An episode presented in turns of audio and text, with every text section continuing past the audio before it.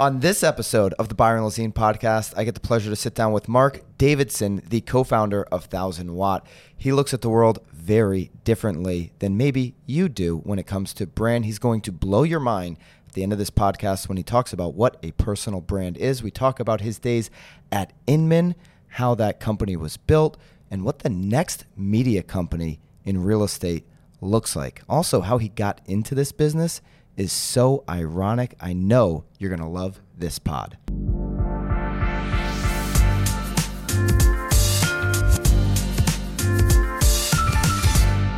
Yeah, so I mean, it's really fascinating how you got into real estate, because nobody, I don't think anybody has done it quite like you have, going from, and I want you to tell that story before we get okay, into sure, to all yeah. the stuff you work on, yeah, yeah, yeah. right? And so going from an artist, working on artist careers in music, I just have never heard anybody. So tell everybody kind of your story of how you got into real estate, because I've never heard anybody take this particular journey. Well, yeah. Okay, cool. Um, I was out of New York City, was in a band, performing at all the popular clubs, got signed, put out a single. And I found that um, touring made me really uncomfortable, being on stage. Uh, all of it. Like the travel too? The travel was really hard for me. Uh, I'm a homebody. I was dating a girl that I was in love with, and, and that was, this was before Facebook and text messaging, yeah. and this is when you're dropping quarters into a phone booth, you know, four quarters for every one minute. And the single was on a cassette tape? And, uh, well, the single was radio. We were on the radio. It was just radio. Yeah, we're on the radio. So we're touring, and, you know, we're opening for bigger bands, or we're the headline act, and, like, we're coming up. We're another, you know, hip New York City post-punk new wave band, and um, I didn't like it. I loved recording, and I loved writing the music, which is what I did. I wrote the music. Um, but I didn't like the touring. I didn't like being on stage. I didn't like, after you play a song, everybody applauds. It just felt weird to me. Like, I I, I don't know why that is, actually. I never really quite analyzed my own uh, response to that. But you might I, have been the only one in the room that was confused about oh, the without applause. A doubt. Yeah, like, the band was, they were, like, loved it. Um I just didn't, I'd rather be in the audience. Um, I was more of a fan of music, or I really wanted to be behind the scenes. My mm. dad was in show business, managing talent. So I quit, quit the group, um, and married the girl that I was dating, and I'm still with her. So, like, it's been Congrats. long, long, great life with her, forty plus years. And um, I got into artist management. I followed my father's footsteps. And when I sold the company, Um, in ninety-eight, I moved to California. I, I was out of New York City. And I was bored, um, but I was also intrigued by a home inspection that I had on this house that I was going to buy. This and, is wild, because yeah. I just think I, I, Dude, it's a really... cool hip band guy would think of real estate as just like so... maybe below their creative no, juices. No, no, that's the thing. Not not in a bad way. Just like, it's not going to incite me to do my best I work, hear you. so I'm not going to do no, it. No, I hear you. And... I was asked that early on, but the thing is, it's not. And this is the greatest thing about real estate. So I, I get this home inspection, and I had no idea what a home inspection was, but I was fascinated by it. And I was even more fascinated that because I didn't buy the house based on the home inspection, the agent got very upset at the inspector for blowing the deal. And I'm blowing like, the deal. Yeah, blowing the deal. Meanwhile, like, well, he's watching my back. Shouldn't you? You be? saw it as a saving my exactly. ass and. They th- saw it the other way. So I, exactly. So that exact thought was like, well, this guy saved my ass. How many other people in America find themselves victim to a home inspection report that is unsavory, but an agent who says, buy the house anyway? I had no idea. Um, I probably had the same perception that a lot of people have about realtors back in the day. Um, kind of like lower end of the customer service, ethical, you know, totem pole. And, you know, we've all read the data. We see how that pulls out. Um, but my mother sold real estate, and I had an affinity for realtors. It was just this one guy. But I liked what happened with this home inspection. So I decided to sign him as talent, because that's what I do. I would go to clubs and find bands and groom them and get them signed to major record deals. So I saw this home inspector who walked around with a screwdriver and a goofy hat and a flashlight, but, like, the way he delivered his home inspection report, um, I was, like, cap- captivated by it. Wow. So I signed him with the idea that I'm going to get him to write about defects in a home, like a Q and A, and I'm going to sell that as content to newspapers. Hmm. Um, I had no idea how, quote unquote, impossible that should be.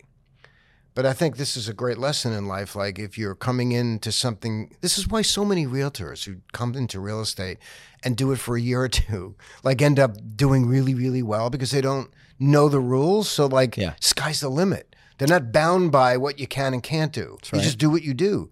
So I called every editor in in America and I knew how to sell uh, art. I viewed this as art. His question, his answer. I mean, I edited everything. That's the skill I have. Um, and um, I ended up, over the course of a year, just doing this from my deck overlooking the ocean in California, uh, four hundred newspapers and one thousand websites were paying for this guy's wow. weekly and this article. This is just a home inspector. A home inspector writing a, a Q and A. It was called Inspectors in the House. Um, which he is, probably couldn't believe it. Um, I didn't know whether to believe it or not. To me, it just seemed like... No, yeah. I mean, the, the inspector, he probably was like, no, what was is away. Going on? He was blown away. But turned out he went to U C L A and studied journalism. So the guy knew how to write. Oh, oh, you found a... Ge- so you you uh, did identify talent. Uh, yeah, yeah, yeah. So like, I always had an eye for talent.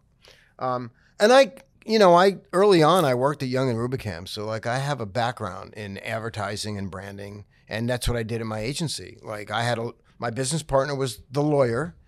And I was the guy doing all of the branding and the marketing and coming up with, I was really following my dad's footsteps because he was doing that for his clients.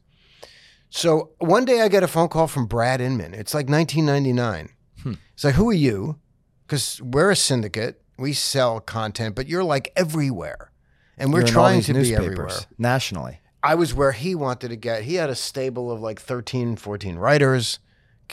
Whatever. So like I'm like I flew to San Francisco. I met with them, mm-hmm. and I said, "Yeah, I, yeah, I'll just add you to my thing, and I'll just sell your stuff with my stuff." And again, I'm just doing this from th- my balcony in my spare time, and that introduced me to a level of real estate that n- most people don't know because they don't bother to look. But this went beyond realtor. Or like your realtor or your experience with your one realtor that may or may not be good.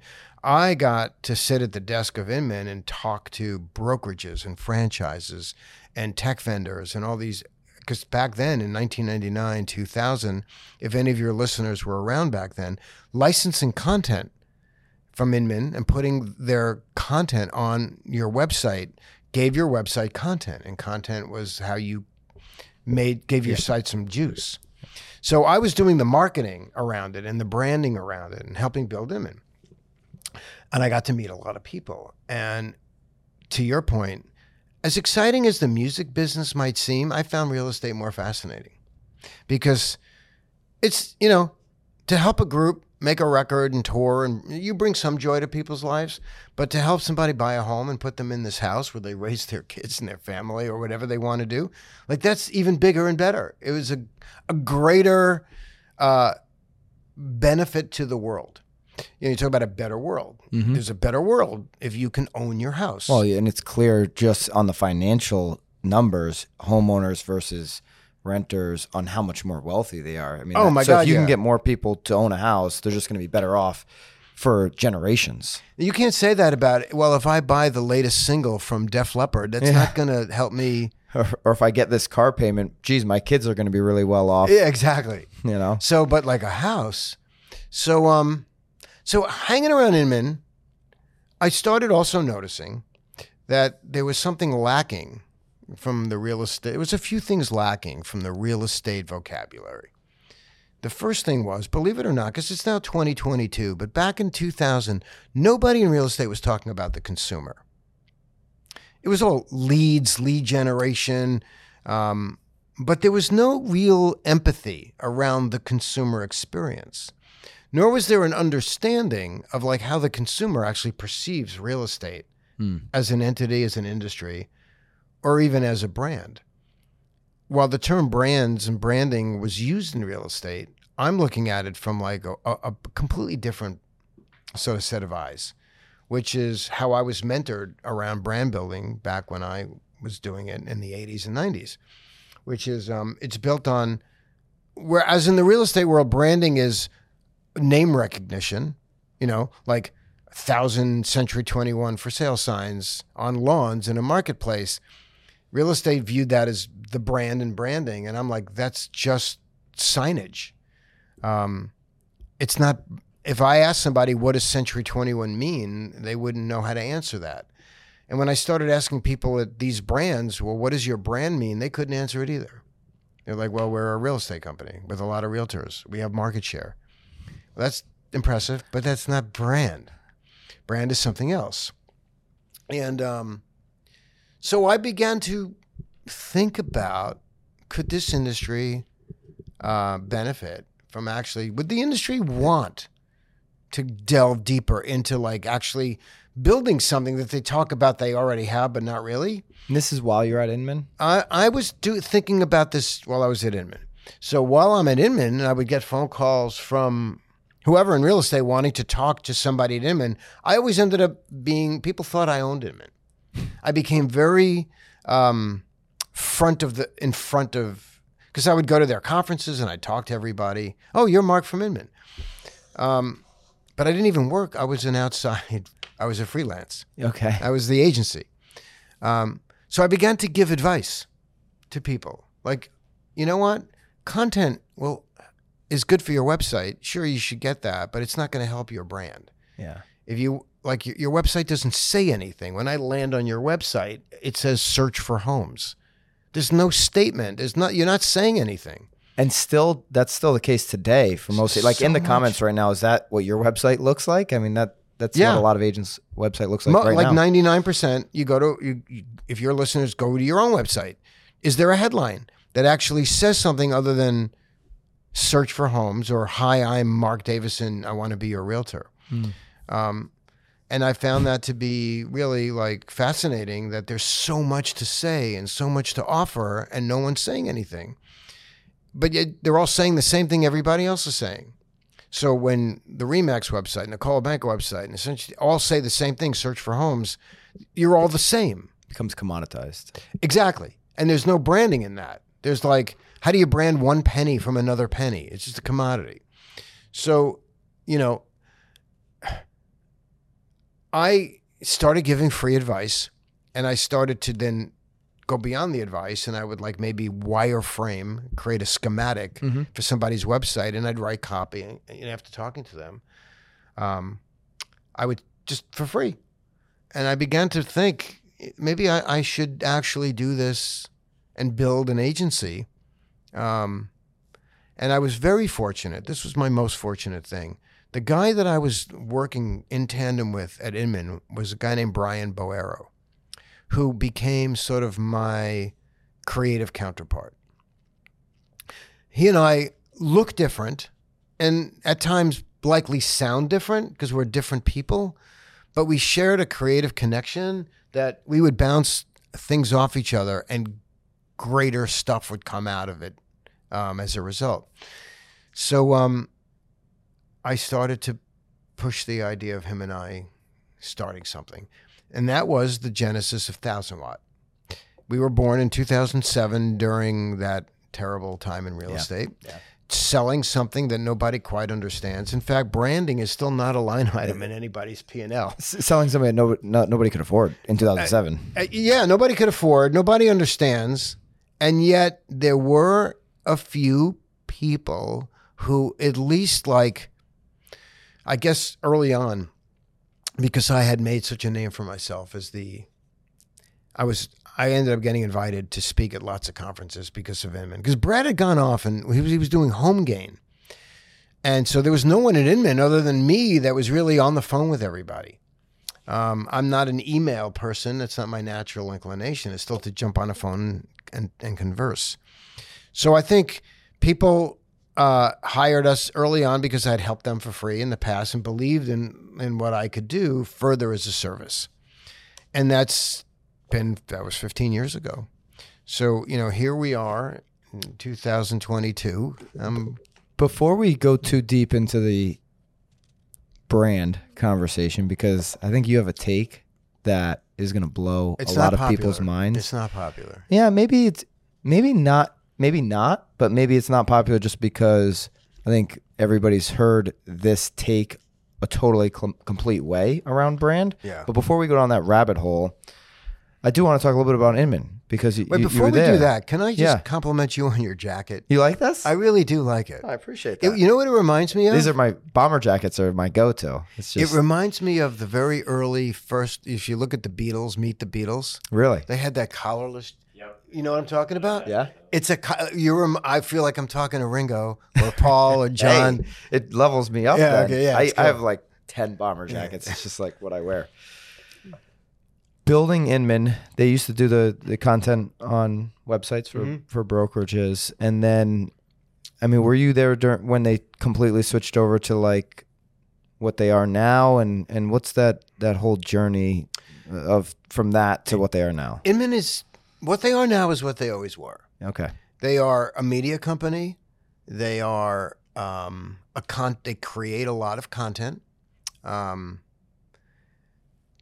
And so that that's they were that back then. They had writers, they had editors, they were covering uh, stories. Like back then, the main story in real estate was tech innovation. I mean, there was so much tech coming into real estate. Mm. I mean, I still remember with great... Still today, too. Yeah, but like now it's like you expect it. Yeah. But back in nineteen ninety-nine, two thousand, when I went to the first Inman News, there was like... It was filled with people from Silicon Valley who looked at real estate as a, as a great opportunity to uh, innovate within and interlope within and disintermediate within. And there was a lot of friction around all these outside geniuses who were building things in their, you know, one bedroom studio apartment in, in, in Stanford.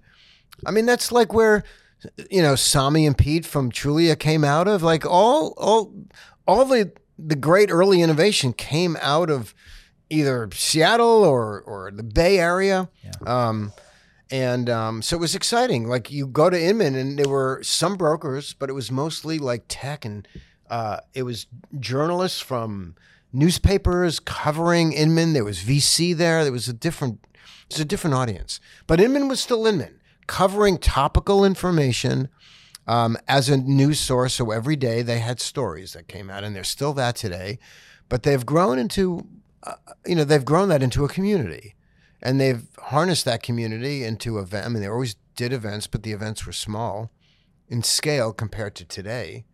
So Inman is a force in nature, um, and um, I'd say that like Inman has a beat; they have their beat. Um, in the same way that like Rolling Stone has a certain beat in the music business, but it's not the only beat that exists. It's way more other things that Inman is not focused on. Um, and I think Inman has also transformed their audience from like, you know, the um, the Uber tech innovator audience to like they're an agent team and tech, but like they really play to the agent team audience. A lot of agents. Remember when Inman was like, they didn't invite agents to, to connect. Mm-hmm. Now they had, then they went to Agent Connect, which took place at a separate building. And now Connect is agents. It is. You know, In, Inman it went where the puck went. You know, they followed that particular puck. Um, but there's other pucks being shot in other places in real estate. And I think that it's, there's great opportunity for, you know, other oper- for other concepts and other media ideas to find to find an audience and find a zone. To grow the attention to the level that it is today, what was the best like tactical move? Was it getting into all the M L S's or was it something else? And who made those tactical moves mm. at the time? Was it Brad himself or was it somebody else in the company that w- was yeah, was operating? Great question. I think Brad's a genius. I think Brad has multiple geniuses. And um, so all the early great smart moves were Brad's. Um, he was a journalist for, I think, the Washington Post, or the Wall, maybe the Washington Post. I'm not, I don't remember. But he was a well-known journalist covering real estate. So the guy had cachet. And, you know, building a media company in real estate, you end up making a lot of connections. I mean, I learned that, you know, sort of taking over for him. Mm. I didn't, I'm trying to think of a good analogy. He's the Steve Jobs of all of it. Uh, I'm not going to say he's, just, I'm not the Steve, the Tim Cook. I'm just the guy that came in to replace Brad, who would be out there like building momentum and building awareness. But I think a lot of the, the smart strategic moves was made by Brian, my business partner, and Chris Inman, who was there when Brad went. But I really would would give a lot of credit to my business partner, who was really running. He was the he became the president and was running. Um, and it was like selling content. I mean, mm-hmm. we sold content to E-Trade, to Ameritrade. We sold content to Yahoo, uh, to Microsoft, like, but to brokers and franchises and agents. Like, everybody was buying a feed that would just populate on your website through some little bit of code. And so by the time, like, I left, Inman was very popular among a percentage, a very, very small but important percentage of real estate people. The average agent selling homes in a small suburb in Kansas City had no idea who Inman is and might still have no idea who Inman is. But Inman was, there's a, another echelon of real estate. It's the people that have come here to the Tom Ferry event. They're kind of plugged in to a bigger awareness. They want to know what's happening in national real estate. They're they're blogging, they're tweeting. They're, they're like early adopters or mid-level adopters. And um, so like that carried Inman's momentum. And you know, Brad's charisma. He would put this connect together, and it was a, a three-day amazing event that you would go to. For whatever reason, you wanted to get out of your town and go to San Francisco for three days and enjoy winter in the summer. Or you wanted to meet up with people that you were starting to connect with online through social media, you know. Or you wanted to see Charlie Rose on stage or Mark Andreessen. These are people I booked. So, like, I was booking talent, like big-time names for Connect. So I had a hand in it, I guess, for sure. Like, um, all humility aside, I know I played a role in like helping build Inman to be bigger than life, but it was a combination of a lot of people. Yeah, very, very. And cool, the community, like the agents and the brokers and all the people who are part of it, it's, they were all part of what made Inman Inman. Yeah. What's the future look like? It's funny. That was a conversation backstage yeah. yesterday because Tom asked that. Yeah. I didn't hear the answer I wanted to hear. So... Okay, let's. So, what does the future look like? Are we talking about what future? The future of what? Well, it's the future of just that particular. If we would even call okay. it a brand before we start the brand uh, okay, conversation. Okay. Well, the future of media is um. Well, most likely. Yeah, let's go with the general future of media and real estate. And I'll, I'll I can also tap into like the future of realtors. Yeah. Who's your audience, by the way? Realtors. Oh, realtors. Okay, um, and um. So the future of media is going to be um, what it already is. We're already in the future. I think George Jetson was born this year. So like we really are in my future. You know, as a kid watching Star Trek, like we are all using tricorders and uh, communicators, and George Jetson was born in this year. Media is media. Media is going to cover stuff, and the future is going to be dictated by whatever technology and platform enable media to get to its recipient as fast as possible. Yeah.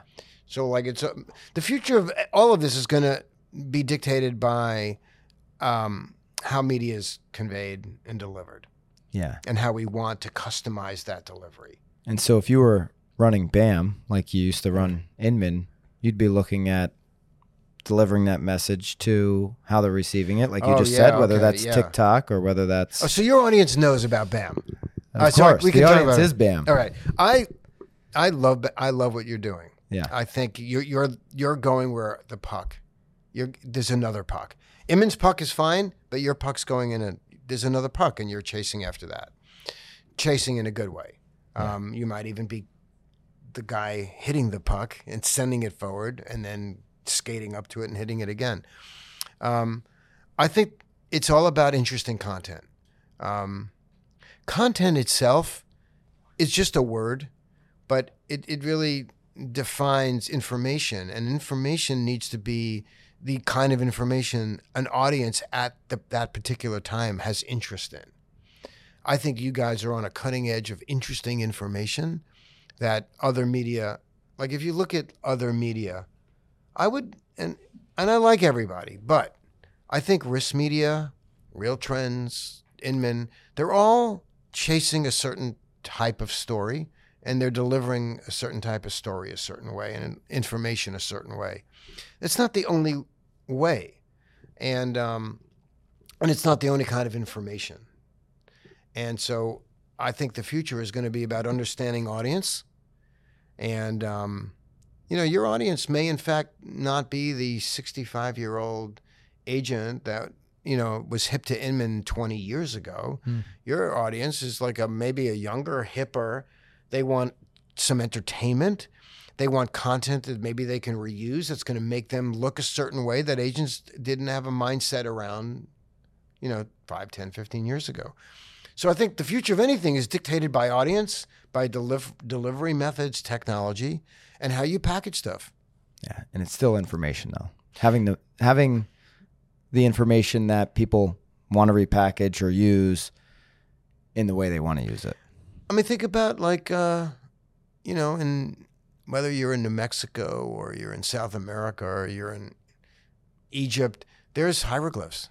That's information. That's content.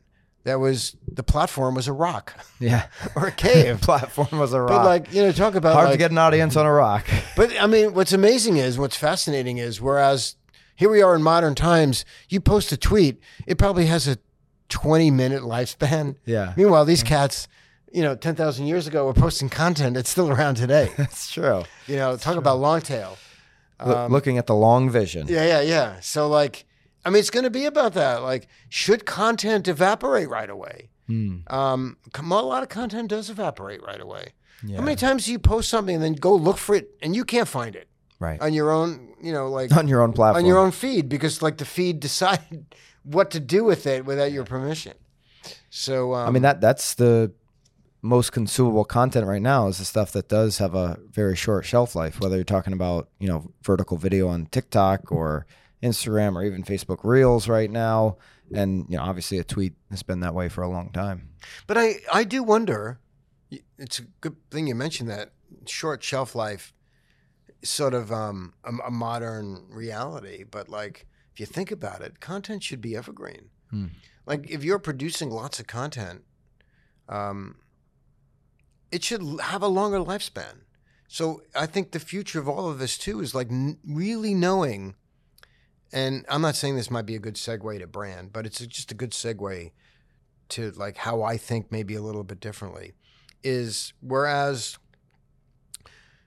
real estate agents are told to just produce content and push content, I think about is you really need to think about what you're producing and where is the best place for it to be pushed. Absolutely. And not pushed. Yeah. Because sometimes you're creating content in, and you're putting it on the wrong thing. Yeah. It should be on a...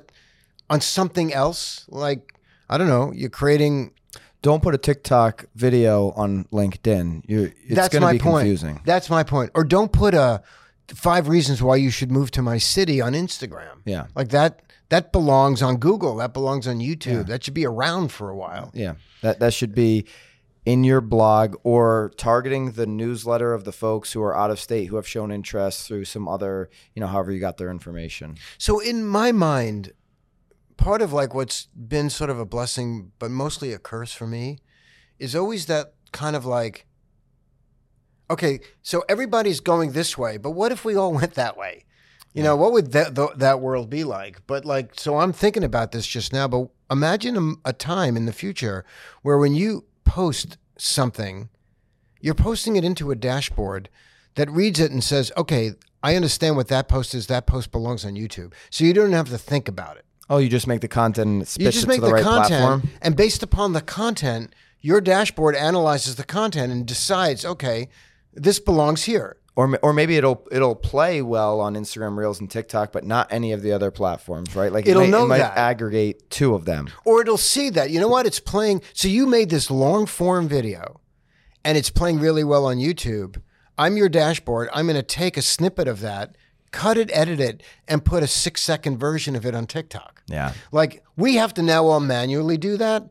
So, okay, I'm thinking, you know, in the future, because you asked me, like, what's the future? Maybe the future is A I kind of tech that can... Um, Are you texting the editing team right now and yeah, letting them know they're all... We're all out of a job. No, but, like, no, nobody's ever going to be out of a job because, like, lo- somebody's got to create A I. Somebody's got to make robots. We have the best clips team in real estate. The, I mean, we just pump out clips faster than anybody. I was in Tom's office, and we, he was on... Uh, one of our shows, and I was on one of his shows, and you know Courtney, his social media manager. Oh yeah, yeah, yeah. Tom Ferry's. Yeah. And so, about an hour after we leave his studio, we're still hanging out in the office. He's a video guy.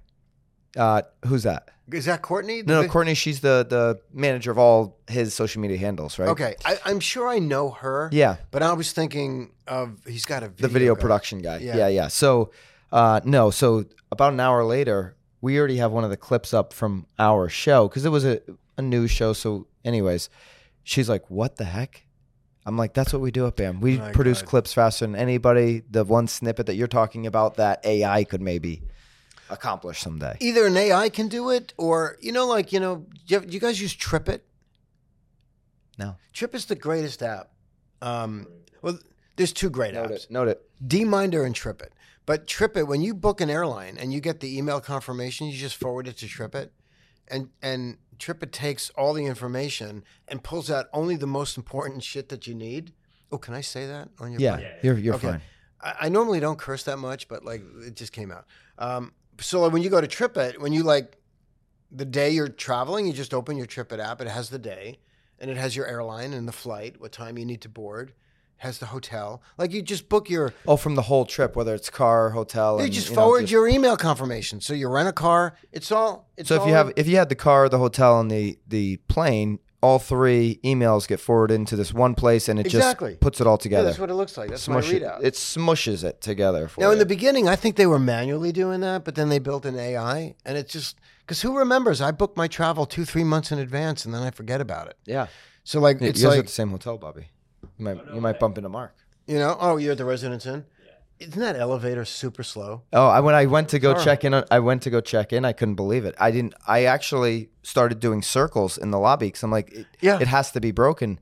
It, it just it, wait and wait and wait and wait and wait. Like five minutes. It's it's it's unbelievable. I so I went, maybe that's part of the problem with like TikTok. We want this instant hit, right? And I'm just, but it was really long. I. uh Not to digress, but like I was on the thirteenth floor and I needed to get to the conference today. And I'm waiting maybe five, six, seven minutes. I know. It's I'm impatient. Unbelievable. I went down, I just took the stairs. Yeah. Which is good. It's healthy anyway. But like, so like maybe that is the future where like, because the future is all about not having to think. But in replacement of thinking, we need to create. We're all being turned into creators. And we're like, um, Jason... Uh, Pantana today was talking about Jasper. Shout out to Jason. Yeah, shout out to Jason. One of his things is like you can put a post or a headline into Jasper and Jasper will turn it into a post. Mm-hmm. They'll write more content around yep. it. That's kind of scary um, because if I'm an agent in Sacramento and you're an agent in Sacramento and we take the same bit of data, it's going to create the same post. So like you and Essentially. I are, but like the bottom line is it's taking the thinking out of it and it's turning us into creators. So we're all becoming content creators. So maybe this is part of the future of media. Do you feel overwhelmed and too busy building your real estate business right now to do things you know you should be doing, like posting on social media, doing clips like we're doing on Broke Agent Media, these short little reels and TikToks every single day to keep up with the content machine that you need to be keeping up with? Or maybe it's the transactions that are wasting all your time so you're not actually lead generating and doing the income producing activities that you know are going to help you make the most amount of money in the investments that you want into your future. This is why I have used virtual assistants and use them today with VirtuDesk to help scale both of my companies. See, I wouldn't be able to make all of these clips and do all of these other things I'm doing without the help of somebody taking off these non-income producing activities that need to get done to be of great service to our clients. So at least have the conversation. Click the link, have the conversation with VirtuDesk. In fact, you can just start interviewing people without really any commitment at all. So at least start interviewing, seeing if there's somebody that is a fit for you, your values, your team, that can add and take away all of the things that you're doing right now. Have the conversation today. You will not regret it. Yeah, I'm not in love with A I content from the Jasper perspective. You're certainly not like what we do at BAM. We still believe it. We have great writers. I am one hundred percent yeah. with you. Yeah. So I, I, I don't. Now, maybe for somebody who doesn't have a team of people, you know, and chop it up, and they're focused on selling. I I need to sell fifty homes this year because that's going to get me to the next yeah, step yeah, in my yeah. business. Yeah, it might help them get the newsletter out on a timely basis so that they can keep in touch with their database. And so there might be, you know, a use there. I just think if you're creating content that's that's actually going to be useful to a lot of people, that that's probably not. I agree. I think if you're going to become a content creator, then become a content creator. Yeah. Here's a good use of Jasper. Use it as a as a crutch, as a tool, as a learning aid. Mm. So I would do this. Might make you a better writer. Yeah. So look at what Jasper creates. And don't be lazy and just then, okay, I'm going to post that. Yeah. Because that's not in your voice. This is going to get into branding now because, like, you're a human being. You're you're known by your audience for having a personality, a tone, voice. You use certain words. Jasper doesn't know you. So if you turn your content you create and Jasper is your output, then you're just putting your, it's like auto-tune in music. They all, all these auto-tune singers sound the same. It's, you sound like auto-tune. It's still important. Take the extra moment. So use Jasper to learn, okay, here's a, how I can extrapolate a paragraph or two from a headline and then just rewrite it. Take five minutes. It's not the end of the world, but like that's important. Yeah, I would agree with that. You could look at it and then just like you do with a tweet, right? You see a great tweet and then you subtweet it and put your, your context on I top. do that. I will never retweet just to retweet. Yeah. I will always write, I'll add my, um, we were talking about this yesterday. We did, we did a little bit of that, yeah. Yeah, because I think it's really important to just have an opinion. Yeah. Like what's your opinion about it? And um, you don't have to create it. You can be a great sharer. Well, sometimes mm-hmm. those retweets with the just maybe three words totally. added in will get more attention, will get shared more times, retweeted more times than the original tweet itself. I mean, how many times do you see that a day? It happens all the time. Dude, if you think about what a thought leader is, um, I've thought about that a lot over the years in real estate. That term gets bandied about. But like, there are some thought leaders that have original thought that can like read an article and extrapolate out of that article a whole strategy around it of their own. But then there's somebody who might read that and go, wow, that was a great breakdown. And then they share that and say, this is a great breakdown. And you know what? If you're, if you're a voice of reason for people and you put your stamp of approval on that, you know, like movie reviewers. Yeah. You know, like... I mean, they're just saying five star or ten yeah, or whatever they're saying. This is a good movie. Here's why I like it. Yeah. Like, they didn't write the movie. That, that's the example. That whole Siskel Ebert. Like, I think one of them was a frustrated sc- screenwriter that never got to write scripts. But, like, he can review and he was sharing. So, like, it's... I think the future is also not being so lazy and not relying so heavily on tech to do everything for you. Yeah. You still have to be the human being in it so that you're not replaced. Right. You're not going to be replaced by tech. You're going to be replaced by somebody who does what you do better than you. And most people would say, well, if you're if you're doing that, if you're just letting the tech do it, you have no chance. And, and here's the, the buzzword that everybody is used to hearing. Yeah. You're going to have no chance of building a personal brand if tech is doing it for okay, you. So you're going to and, say- and, and you're going to say, you're going to say that, um, well, I'll let you say I'm gonna it. Say- I'm, I'm going to let you say it because... I just believe that the majority of, certainly in a day and age where a lot of agents have heard, I'll use not Jason Pantana's name, yeah. but a bigger name, Gary Vaynerchuk, yeah. talk about personal brand yeah. being the most important thing that, any, whether it's a, you know, he's at a Realtor conference I know. or any type of conference that you can invest your time and energy in. So why should or shouldn't an agent invest their time, energy, and resources in building a personal brand?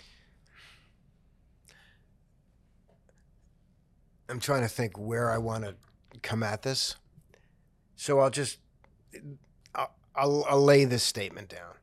I think the term personal brand is a spun up fabrication that's gotten hyped up um, because it sounds good. Because we all know what brand is.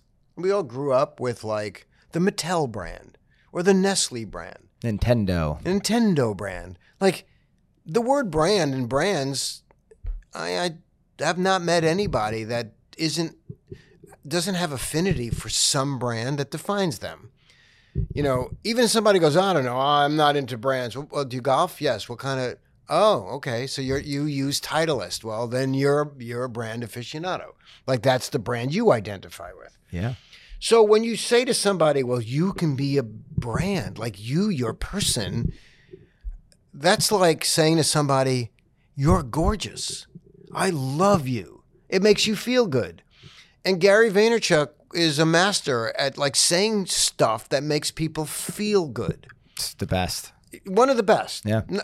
You know what? I I don't see eye to eye on a well, lot I'm, of stuff with him. But what you just said, making people feel good, that's a talent that yeah. is exceptional in his wheelhouse. Oh my God. The empathy and all the, you know. Charm he can, yeah. you know, and like his delivery, you know, like he's a New Yorker. I get it. I'm a New Yorker. Like we tend to connect with people the way we break stuff down and talk straight up.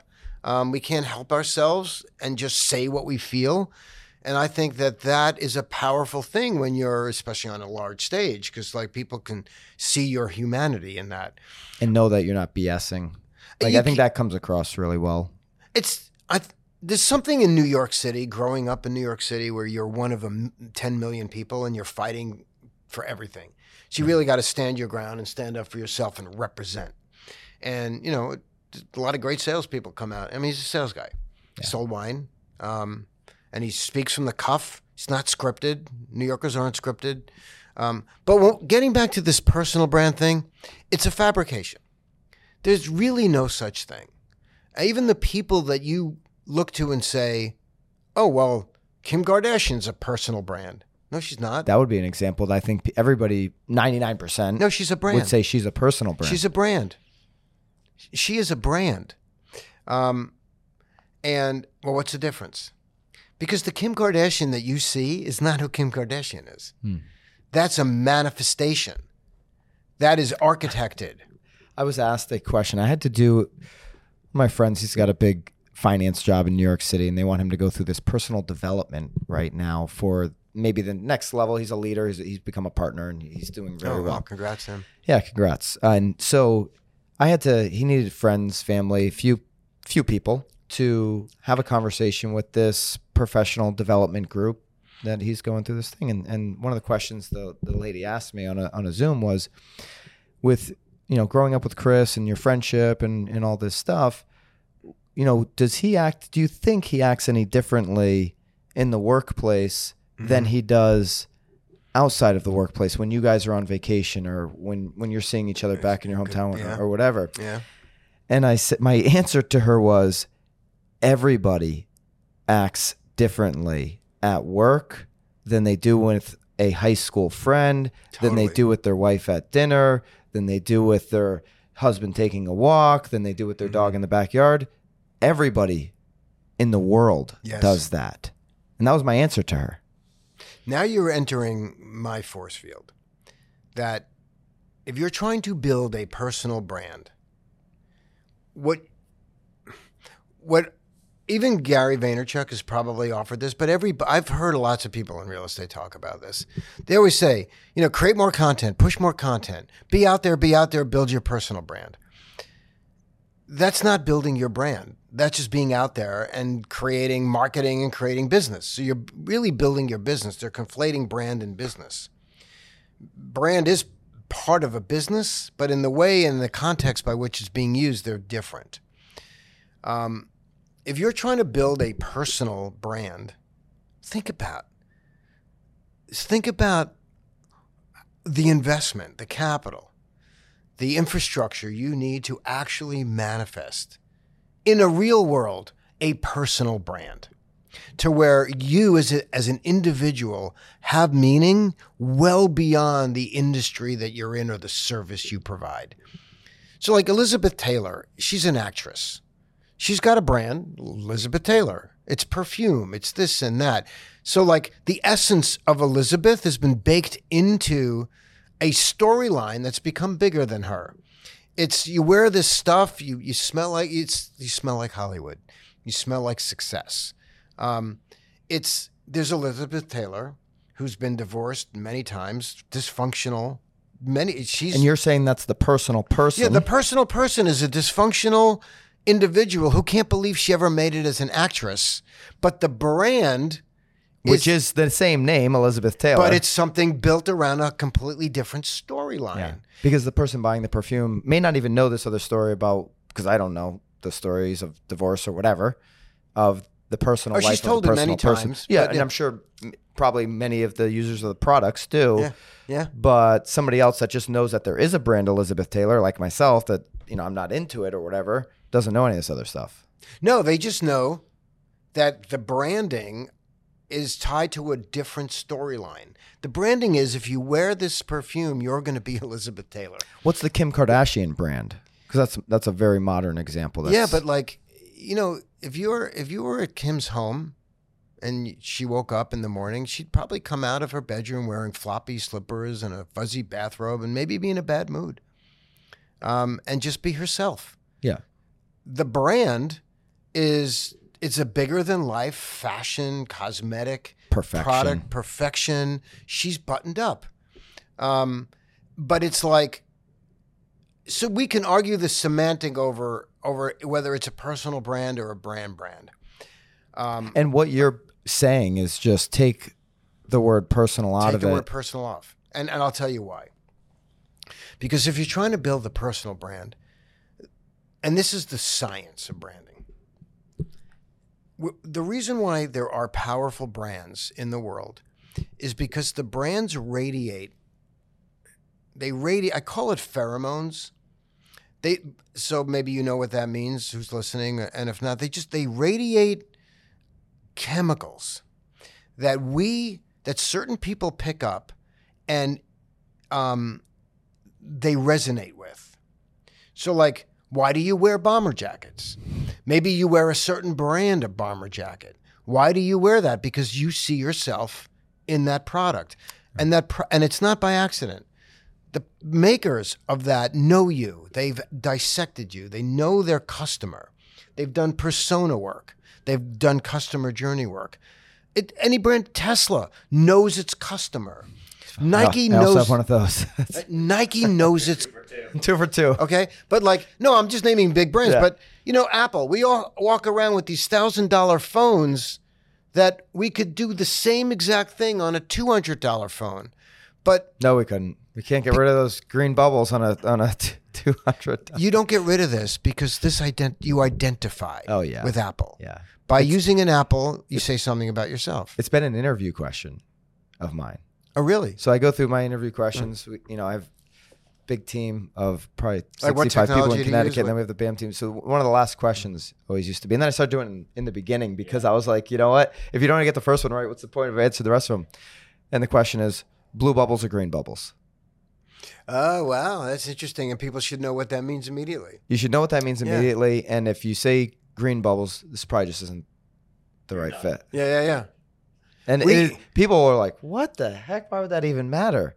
It it says something about, to me, and the way we operate, just the way you're going to be, the way you're going to use technology in the work environment, the way you're going to see it, the way you're going to certainly create content. Like if I had a content creator, a video producer, or a graphic designer right. in an interview, say green bubbles, it's an automatic no. You can't even come back from that. I mean, maybe if you're like signing up to be in the, you know, Connecticut real estate team to be a, yeah. a real estate agent, yeah, yeah. say green bubbles, like, all right, I see a lot of potential. Go buy an iPhone and, and then you come can start back on Monday. And, and people have, I've had to, they've had to do that. You know, this is fascinating because um, to afford this technology, you need to earn more. And so, like, it, and so people could take that perspective and be like, "Well, that's just a really douchey thing to say." Yeah, but you're like, you're trying to create a culture, yeah, and a culture of like-minded. Brands are cultures, like people who wear this or people who drive a certain car. Like, what is a car? A car is a chunk of metal with four rubber tires that yeah. take you from point A to point B. Why would anybody in the world throw down a hundred grand to buy a Range Rover that breaks down and costs a fortune every time it does just to get to point A and point B. And the reason is because to them, that chunk of metal, they identify. And a lot it. of people, I mean, they, they're a nice looking car. I'm not into cars, but a lot of people so, identify there. Uh, you know, I, over the years, you know, I grew up in New York, so like I didn't have a car. But when I moved to California, I was faced with that. I got to like learn how to drive and get a car. And so I didn't just get any car. I got a car that I identified with. It was a it was a Land Rover. And I was like spent a fortune fixing that stupid thing. But like I saw myself in a Land Rover. And you say that, I see myself in that. What I'm trying to say is that's brand. Brands manufacture that. So if you call yourself a personal brand, what you're really taking on the challenge is trying to manifest something that other people can see themselves in.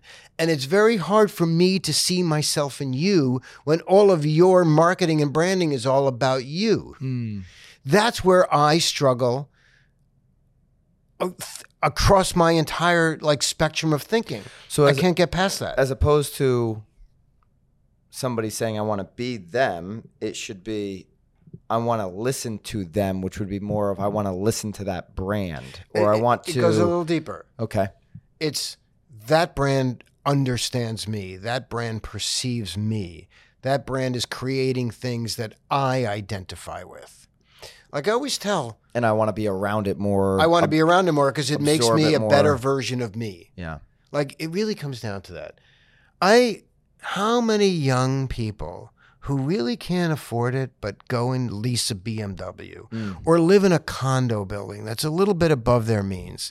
Bobby grew up in Long Island, so that's why he just was snickering over there with the B M W yeah, comment. A, a B M W. Well, because like it's it's aspirational, but like it's who they want to be. Yeah, brands understand that. If you're a personal brand, if you're using the word brand, that says that you understand that motivation that people have, and you are manufacturing and you're communicating things.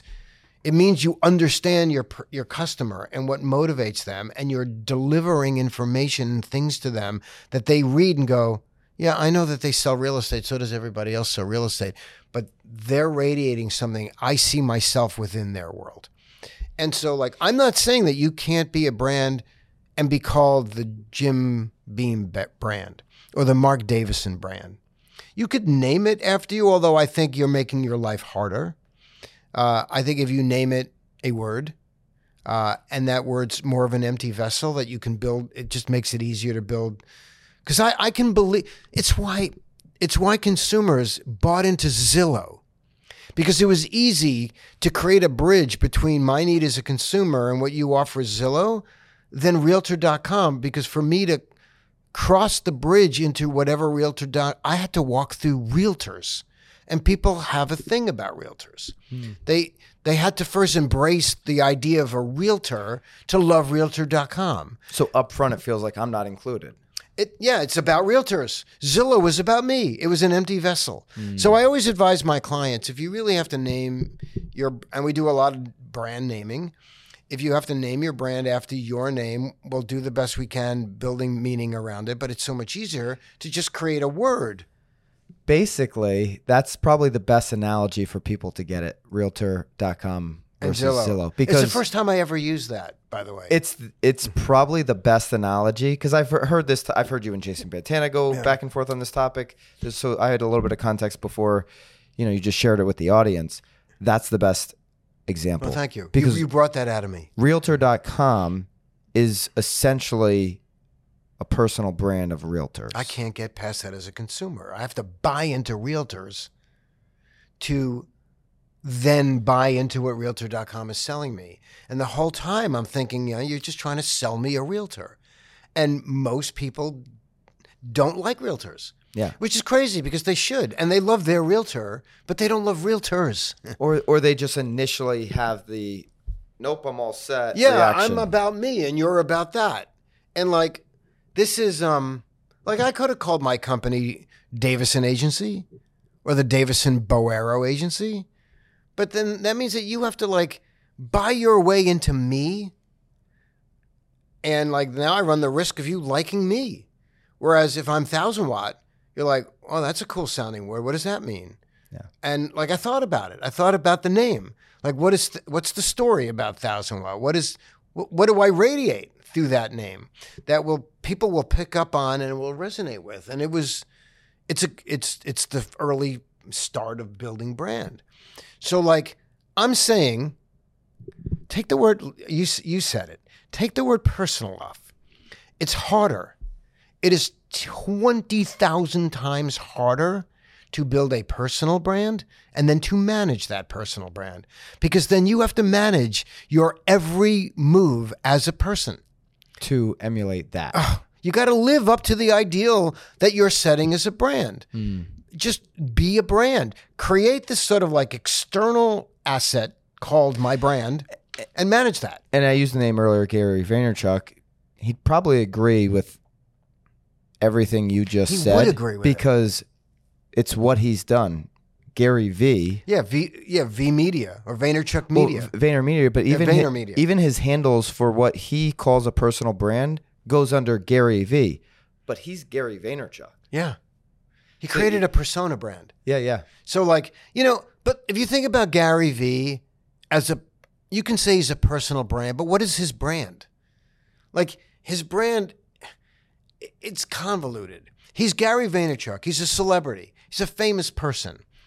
And if there is a brand to Gary V, think about the monumental effort and money and hard work it took for him to build that.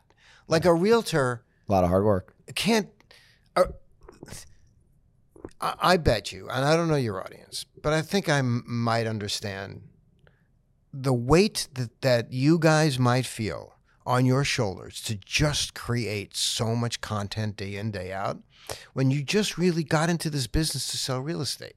Mm. And you want to do right by people, and you want to help people sell their home, and you want to help other people buy houses. And now you're saddled with this massive chore of creating content to build your personal brand. You didn't even get into this business to do that. And I struggle with the thought leaders that are pushing you to do the thing you're not even maybe wired to do or built to do. And they're, you're told that that's the only way you're going to succeed. Well, the truth is, no, it's not. There are other ways to succeed that would be a lot more comfortable to you. Um, and if you want to build a little, a brand around your business, trust me when I tell you this, because I'm also a businessman. A brand is ten times more valuable than a personal brand. It's more saleable. Yeah, because if I buy Bill Smith Realtor. I need B- Bill. What's that? I need Bill if I'm yeah, going to buy that. I need Bill. Like without Bill, then what do I have? And that's the thing. Without Bill, what do I have? And if you can't answer, oh, I got great agents, I got market share. That's not brand. Yeah. Everybody can say that. Yeah. So like you got to build meaning.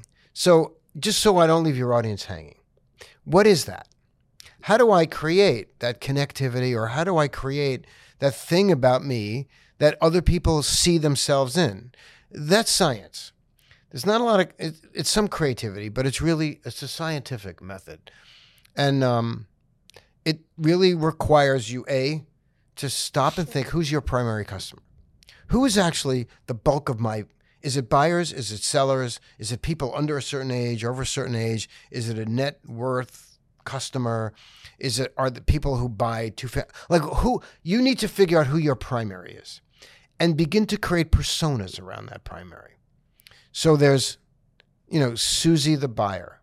There's Bill the seller. Like you have to create those things out of real people, but you create like, what do they aspire to? What motivates them? What are their greatest fears? What is their journey?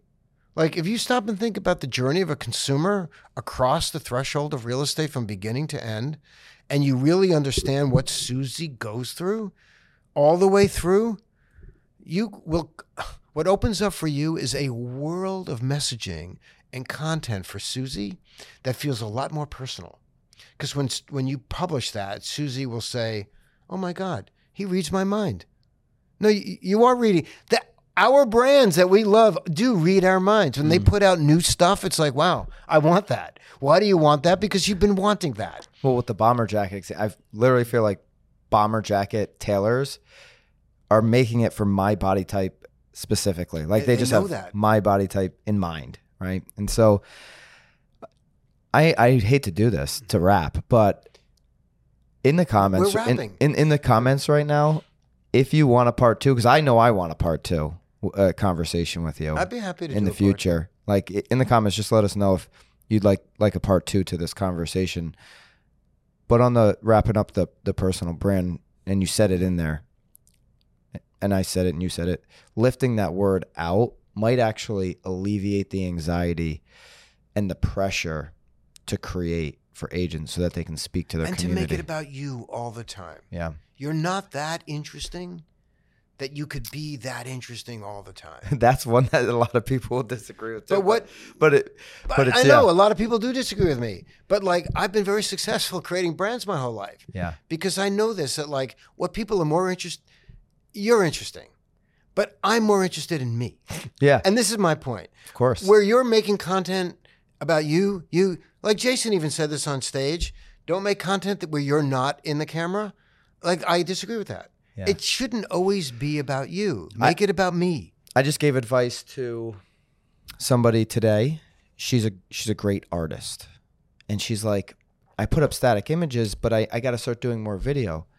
I'm like, but people love your drawings. She's like, yeah, I know, but it's all about video. I said, wow. so so just video the drawing and do a voiceover. Oh, my God, it. yeah. I said, and that's going to take off because it's soothing and you can... You can basically tell the story on the voiceover while they're seeing the writing visually while and do it up close. It. And I said, that is going to be so much different than anything anybody's doing. And it's going to feed into this short form content. I love that. And it's, it's really, really going to work. Yeah. People are fascinated by how art is created. Yeah. And so like everything I'm saying is not meant to be negative or attack. We're all here trying to do a good job. and and and help people. But when you ask most realtors, why'd you get into this business? Very few of them s- say to get rich. Most people say to help people. Yeah. And I would then go, why is that important? And the answer that they gave me, and it's always a little different. And I'm like, that's the brand right there. What you just said to me is your worldview. That's your belief system. Build your company aura around that belief system, because that's what people, because that what you just said, that's important to people too. Like to get a good fair deal or to, whatever, whatever their belief system is, there are lots of people who have that same belief system. Promote that, communicate that. Every time you create content, it should tie into that belief and that consistency of all your messaging and communication. That That is what manifests manifests brand. Apple, from the box to to the software to the hardware, just to the way the uh, the wrap comes off the the box. Whole thing. It's the whole. Start. It's a consistent experience across. Yeah. If you're just throwing content up with no rhyme or reason, how in the world can you build brand when brand is all about consistency yeah. and a through line? So can I make this offer? Yeah. Um, Most of your, your agents don't need my services, might not even want to pay for my services, which is great because I want to just, if you have any questions, just email me. I answer everybody. There's no commitment to buy anything, to do anything. Very cool. But I don't like to set up this reality where I'm like, now I'm making you think and I'm challenge your, like you said, what you've heard for ten years and then leave you with like, now what do I do? Mm. You got a question, you want to show me something. I'm very, I'm at a stage in my life where like doing this and paying it forward, it like means everything. So like, that's, that's our brand. Very cool. Okay, cool. So we'll put, we'll put actually the email in the show notes and you should definitely connect with Thousand Watt everywhere they are online. We have a newsletter, it's, a, it's free it's a cool... newsletter called The Dose. It's like a hit of cool stuff every week. And we have a membership program where you can join and get access to a ton of consumer data that we create that really informs you a lot more about your customer than you might know. Because yeah. we're doing the surveys and the polls. So I can give you all that information. Yeah, no, I would definitely connect. What an honor. And it's been t- it, it's been a pleasure. And and Same I here. and uh, in the comments if you want part two, because I know I want it. Well, if you guys wanted, uh, well, where are you located? I'm oh, in Florida. Well, I'm in Connecticut and Florida. I'm back and forth. So we'll figure it out. We'll figure it out, and you're everywhere, and you know, well, I'm you're you're in Portland somewhere. a lot, but I mean, yeah. well, maybe I'll be there. Right. Who knows? Bam, bam.